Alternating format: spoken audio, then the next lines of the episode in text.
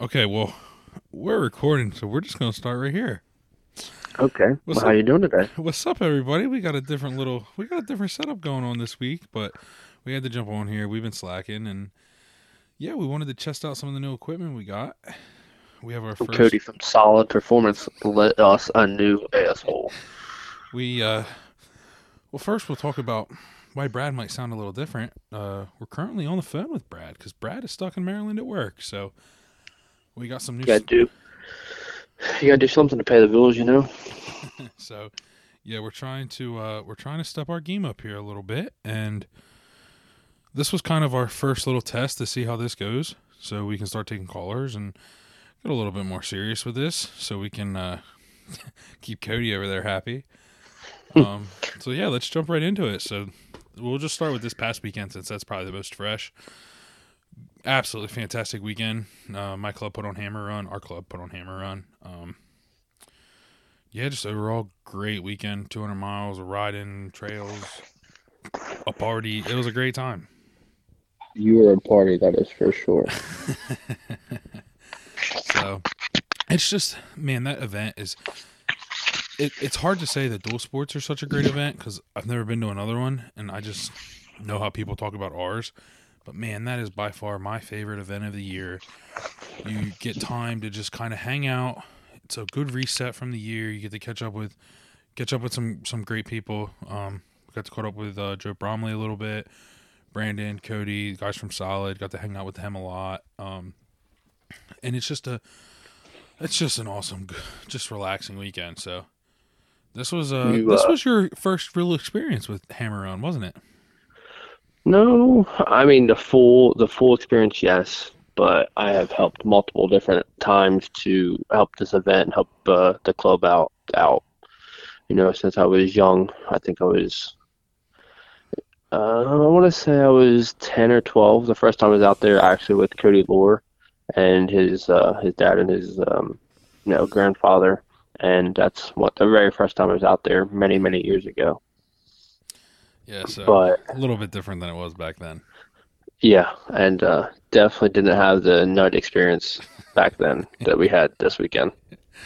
So, hey, the best way we can explain it is come on out. Uh, I can. I don't see a time in my life where I'll ever not be there. So put it on your calendar for next year. It's always the first weekend in November. It's always the weekend of the time change, and it's always a good time. So put that one in your calendar if you're looking for a, a great event to really wind down the season. Um, now that we got and uh, I just make sure you come prepared to lose your pants on a bet. we're just gonna leave that one right there. so now that we got that one into the way, let's just jump into the ECA finish of the year.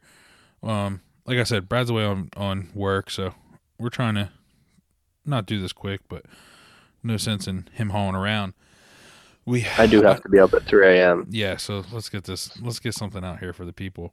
Uh, we'll jump to Ormond. Ormond, man, I bitched and bitched and bitched that we don't get a new trail from Ormond, and we got some new trail.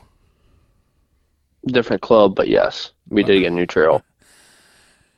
Yeah, but yeah, Beelers, Beelers guys. Uh, that club's slipping my name at the moment, but man, those guys did a great job. They just did some just different things in different spots, and they really worked within the con- the confines that they have there.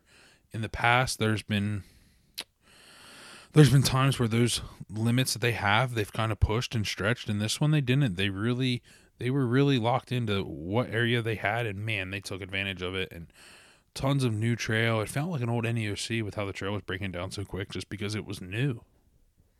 Yeah, it, it was good to ride something different for, you know, and compared to the last five years.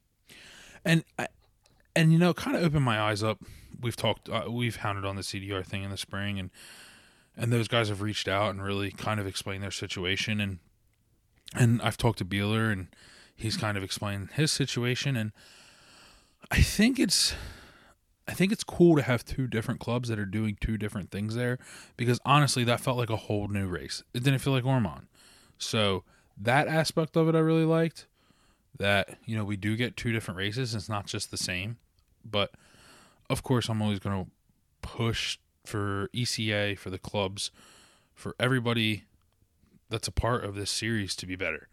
I think that's kind of I think that's kind of turned out to be our goal here. It's just to to push the people who are interested in these series and who run these series just to, to be better and put on better events and to to hear what the people like and and and how they can make it better. Yeah, one hundred percent. So that's pretty much the the quick of it at Ormond. Um, Sahara, Sahara. Uh, where do we even start? Sahara Mm. ends up just being really, really tough for either club that's there promoting the event.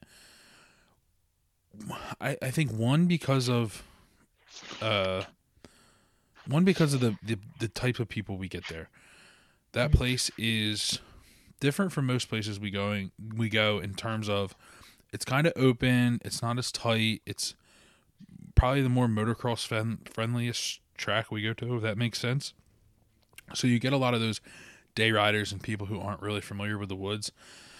And that ended up bringing in some I don't want to say uneducated, but uh, I was there at one point not too long ago where I just don't know. So I think that tends to get frustrated.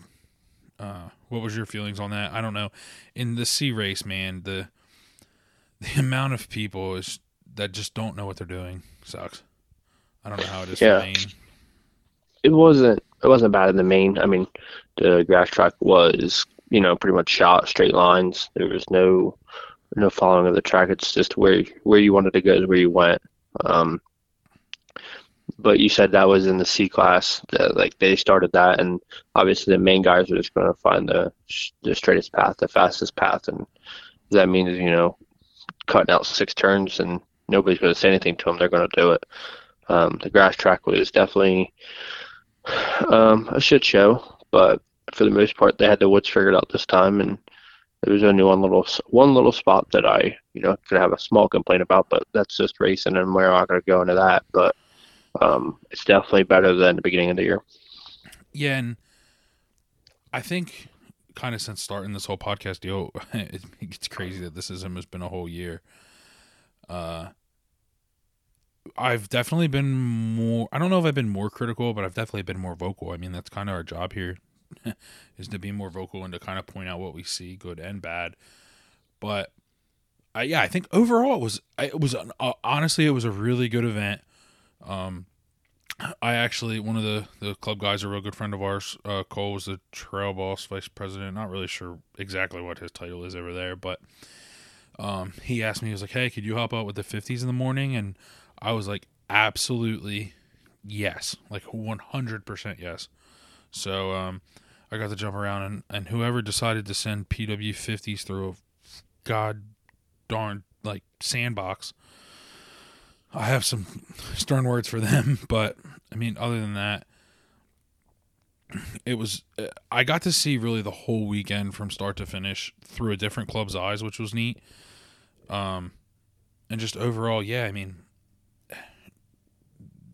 these. Are, sorry, I'm getting a little sidetracked here. These events are just they're hard to put on, and it's a big undertaking for these clubs and these clubs really all do a good job and it some things fall through the cracks. I mean, yeah, the grass track was an absolute shit show and I think the best the best part about a situation like that was the the grass track had a good layout, but it wasn't I would say it wasn't done properly.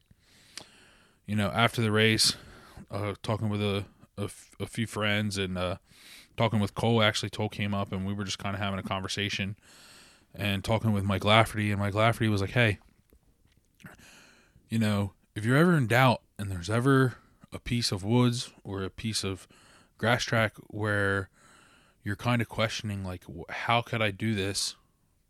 Double arrow it." And I think that's kind of something that gets overlooked, especially with ECA a lot.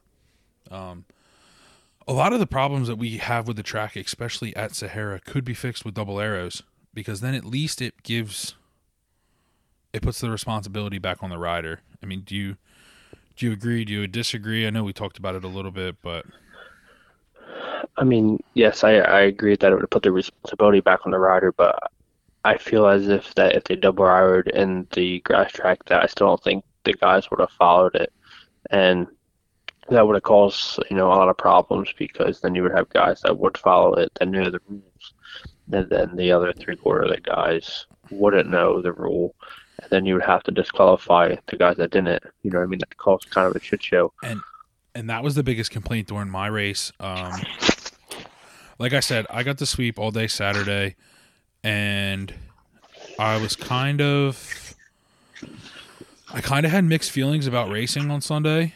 Um, I don't really want to get into what happened at Ormond. I think that's kind of been, been put to the past, and I don't want to bring it back up. But I really had to sit down and like kind of think about it on Saturday night whether or not I wanted to race on Ormond, considering that I just swept their youth and and that I did get some time on the track and I talked to a couple people and I made the decision that yeah, I was going to race. I'm not in it for points. I'm not going to go out there and win. I'm not going to go out there and battle for, you know what I mean, a top 10. Um and so I went into the race with kind of a different little attitude just to kind of try to go out and enjoy myself. And that I don't know if it was on me kind of giving myself that out to kind of not go slower but to just kind of have a relaxing day. But when you're not the one passing people and you're the one being passed, holy shit, that place is an absolute shit show. That grass track, the you know, you have guys who are going apex to apex who are trying to follow the course. You have guys like me who are like, hey, I don't really want to cut, but for me to be even somewhat competitive, I got to at least, you know, take the main line. And then you just have that, the other 30% of people who just go straight. So yeah, yeah. I think I think if you put double arrows up in that grass track and you put two people out there, I think just the presence of people is enough to keep, you know, the riders honest, at least in just that one section, you know. I agree. So, like I said, I feel like I, have I've come to just start nitpicking these events when, in reality, man, it was a really good weekend at, at Sahara, and it was a, a a good race until I don't know why they do this to us, Brad. Why do they give us this this kind of I don't want to say firepower, but how are you going to stop a, a race 26 minutes early? Not only 26 minutes early, but then you got the whole cutting deal and all that. Yeah, and so what's cool about where we're at, not only with this podcast, we're just being around racing a lot. We get to see a lot of different riders. We get to know a lot of different riders. So on the first five lines, I probably know 50, 60% of the field by name that I talk to every weekend. So when I'm sitting in the pits and I see guys come through, and I don't want to say out of order, but just I want not together it kind of throws a red flag up in my head. So, perfect example at Sahara. I'm sitting in the pits talking to Holly, talking to Greg McDonald. Um, and double A comes through and and A open starts coming through and there's a couple there's a couple A two fifty guys that are, are are starting to get in, you know, midway pack through the double A guy or through the A open guys, sorry. And it was nobody that kind of threw a red flag, but it, the one thing that did throw a red flag was two good friends of ours, Justin Harris and Malcolm Hill, both both good riders, came through before you. And it wasn't so much that they came through before you that kind of made me think, hey, like what was going on? But it was just the fact that you weren't even with them. So it's and it's hard. Like you said, it's racing. Sections that are sections that are that tight and have that many lines in the woods like they did at the end of the sea race, I can only imagine how they they, they look to guys of your caliber. I mean, it makes it easy to, you know, take liberty and take 10 feet here, 20 feet there. And I mean, Malcolm and Justin, they both passed me. I mean, I both saw them pass me. That's not like, I'm not saying that they cut or anything. Right. No, no but, I, I'm not getting at that either but there was definitely a spot where there was ribbon down. Um, now, I did pull a whole shot. I did lead for a little bit, but I have a torn MCL, so I as soon as I felt some pressure, I just pulled over and let Right. guys by. Um, but I did come up in a section where there was ribbon down, and a guy in front of me did go straight and cut. And I don't know how far he cut, how much he cut off, but I jumped back on, the next, um, you know, worker, and I was like, hey, there's ribbon down back behind us somewhere, you know, within the last mile. I don't know what's being cut out, but something's being cut. And then, you know, Justin, Malcolm passed me, and I let him by, whatever. And then when I got through passing the pits, I, I definitely let you know, yelled to you that the ribbon was down. Yeah, and I mean that's just something too. And like you said, it's hard. You don't know what's getting cut. I mean, hey, it could have only been one corner, and at the end of the day, one corner may or may not make a race for you. But I would say eighty-five percent of the time, it's not going to make a race one corner. But if you're making up one corner three places on the track for four laps, seconds turn into minutes real quick. So, and and like I said, Holly was right there with us in the pits, and I told her, and she immediately was on the phone with the guys in the trailer, just saying, "Hey, like keep an eye on lap times, make sure there's no big differences. Let's make sure we don't have a problem, so we're not in the same situation we were in the spring."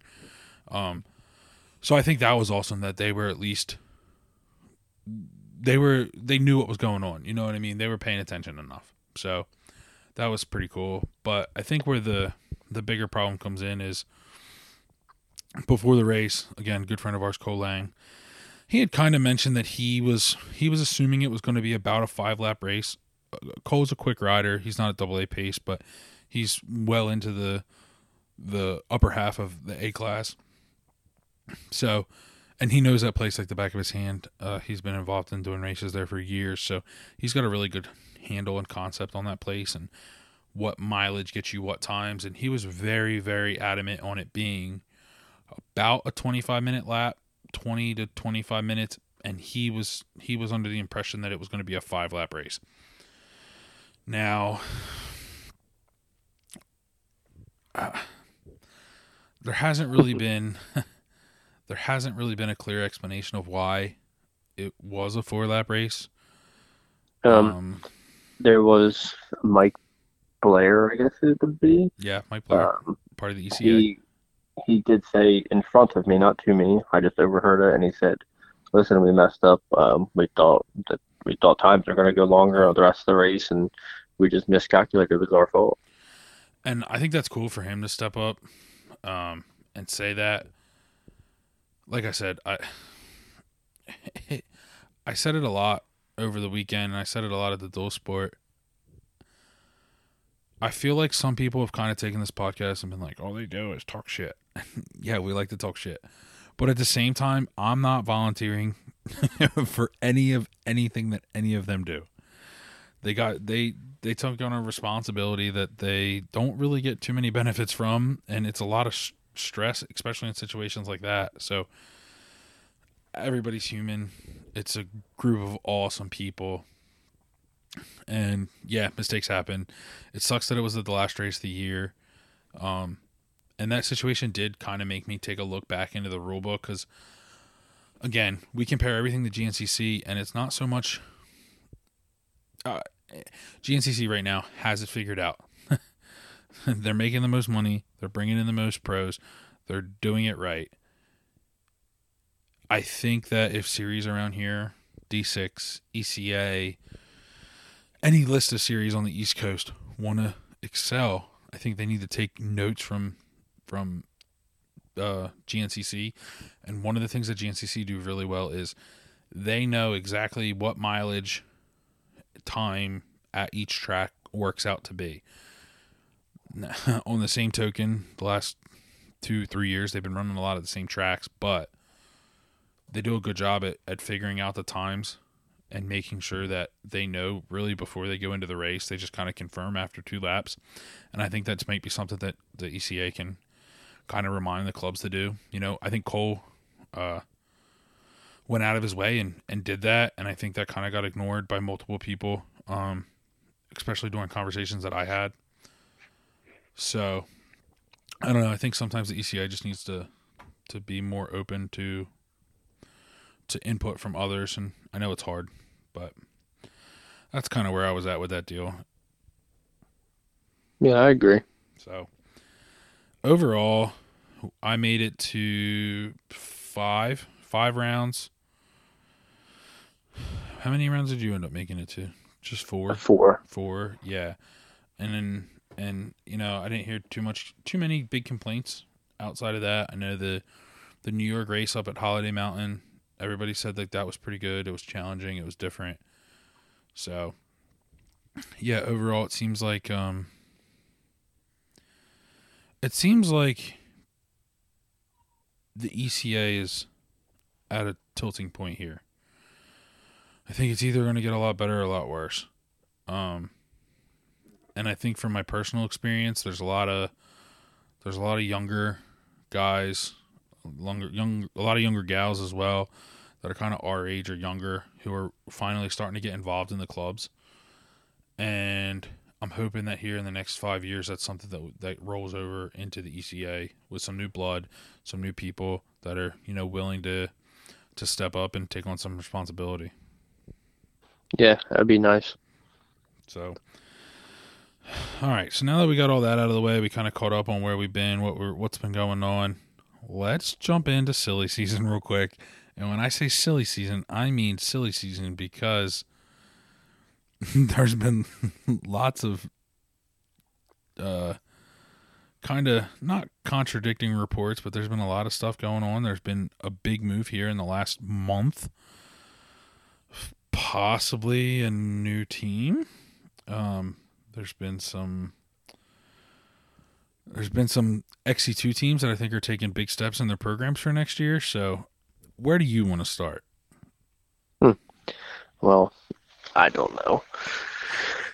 Um, one of the best riders possibly being back on an orange bike, um, or the fact that a satellite team might have a new uh, suspension company involved, or um, yeah, Yeah. just great things.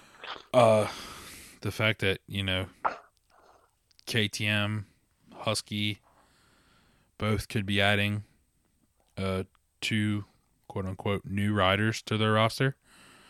Um, especially both squads who have kind of been the last really three years have kind of been the same. Um, with Toth and Kelley at uh KTM and Craig and Thad at Yamaha. I mean Yamaha at Husky. Sorry. Uh, and I think that we're going to see some changes there. I think we're going to see some changes on, yeah, gas gas as well. I don't think as big, but we're going to see changes there for sure. I think the Yamaha team right now is totally up in the air. Yeah, Wachowski posted today that he is not with Yamaha for next year. right? And yeah, I think there's another guy who rode Yamahas this year that won't be on there, but uh, conflicting reports there as well. But I- I'll go out and say it on a limb. Sounds like Stu's going to be on an orange bike next year. Um, and I'm not really that surprised. I am. I think not- so much that he's on an orange. I, I don't know.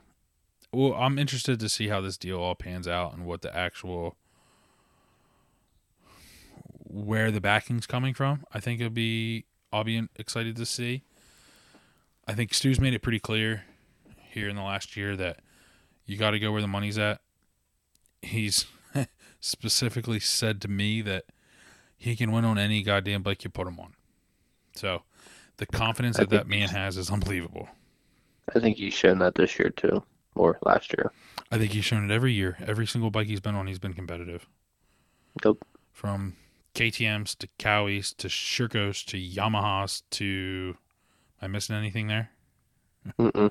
So, I think you could put that man on a, uh, honestly anything at this point, and he'd be competitive. So, Yeah.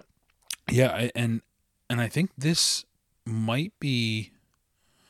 I'm really hoping that this is kind of the start of a new wave in the GNCCs, and I think it's going to be a really hard time for Stu to to pull this off, especially with the way the economy and interest rates and all that stuff are going. But I think Stu has a really, really, really good handle on GNCCs and the marketing side.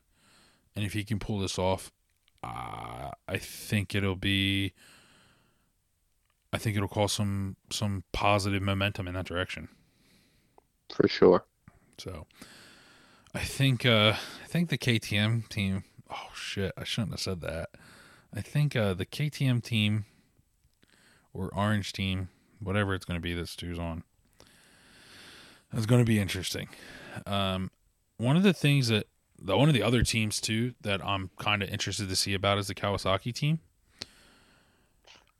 I had originally thought that we were going to see Grant Baylor on Kawasaki. But now with Stu's whole deal, I'm not sure how that's going to work out. Yeah, I don't know. I never. You heard it. He was going to be on Cowie. I never heard that, so I don't really know. And I think it's pretty clear that, uh, sadly, he won't be returning to Rev Racing. Um, they haven't really made a public announcement, but there's been lots of talk, and they've kind of made comments that this was kind of their last hurrah, and this was their last couple races. So it sounds like they won't be returning. And with the shitty deals that they've had in the last two years, especially last year with Yingling, kind of, I don't want to say bailing out, being a false promise. Uh, it it it just sucks to lose a team, especially a team that just won a national enduro championship. Yeah, it really sucks. So, and I mean, what other teams are we missing? I know Phoenix. Phoenix is going to have to mean just uh, like.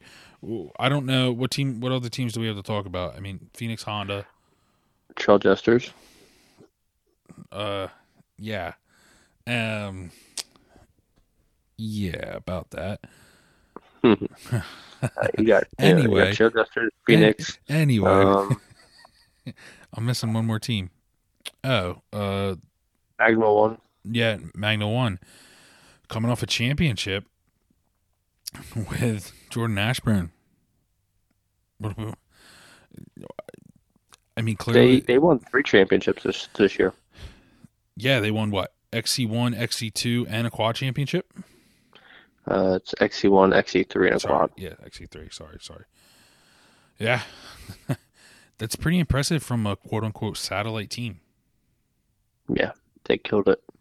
So I think we got I think we've kind of speculated where we think who's going and what we've talked about it a good bit in the last episode. It'll be interesting to see really how it all plays out here. I think most of the contracts are done except for except for one I think is still kind of on the table that I can think of, but Yeah, I've heard. I haven't heard from him yet. Right. I think in the last couple, I think in the next couple of days, we're really going to hear something. I'd be surprised if we don't know. We don't know ninety percent of the teams here in the next two weeks. Yeah, I So- agree. And I mean, that's really all I got for tonight. You got anything else you want to talk about? Not at the moment. Talk about I'm a little tired, guys. bed. Sorry. no, you're good. Yeah, Uh, yeah. So that's But it. for That's sure. I do.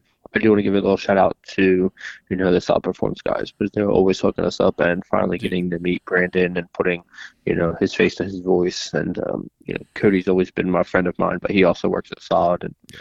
getting to hang out with them and talk bikes and see the new bike and you know hear the new things that they're the, the the new tools they have to come out with better products and better testing and to give the the consumer a better product is amazing. And um, seems like we we worked out a deal. If we can make it work is to go up there and have Yeah, the shop tour and do a podcast with them guys. And so I hope you guys look forward to that. And that's definitely going to happen this year.